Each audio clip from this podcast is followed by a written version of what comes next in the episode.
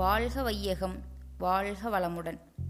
உயிர் சக்தி எந்தெந்த வகையில் இந்த உடலால் செலவழிக்கப்படுகிறது?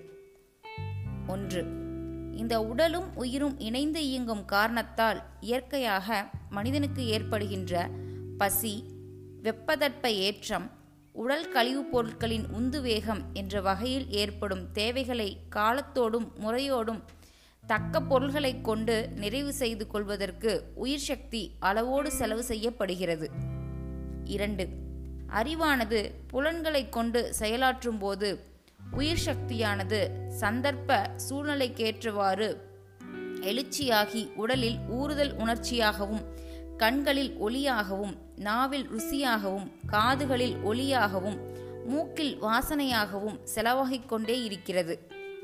மூன்று இன்ற இந்த மாற்றத்திற்கு தேவையான முறையிலும் அளவிலும் உடல் காந்த சக்தியை ரசாயன சக்தியாகவும் உணர்தல் சக்தியாகவும் மாற்ற மூளையின் நுண்ணியக்கத்தின் மூலம் உடலிலே உள்ள பல கோடி பேரணு கோலங்களில் கபாட இயக்கத்தும் நடைபெற்று கொண்டிருப்பதால் இந்த முறையிலும் ஓரளவு உடல் காந்த சக்தி செலவாகிறது.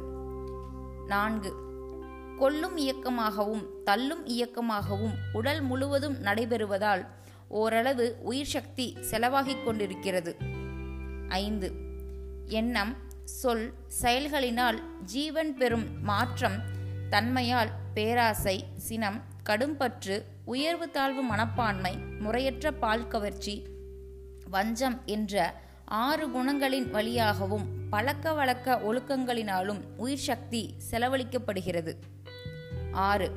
மிதமிஞ்சிய போகம் ஆகாரம் பேச்சு உழைப்பு வெப்பத்தட்ப தா தாக்குதல்களால் இவைகளாலும் நோயாளிகள் தீய குணமுடையோர் வீட்டுக்கு விளக்கான பெண்கள் இவர்கள் ஸ்பரிசமும் கற்பொழுக்க தவறுதலாலும் உயிர் சக்தியானது ஒவ்வொரு அளவில் அதனதன் தன்மைக்கு ஏற்ப செலவழிக்கப்படுகிறது.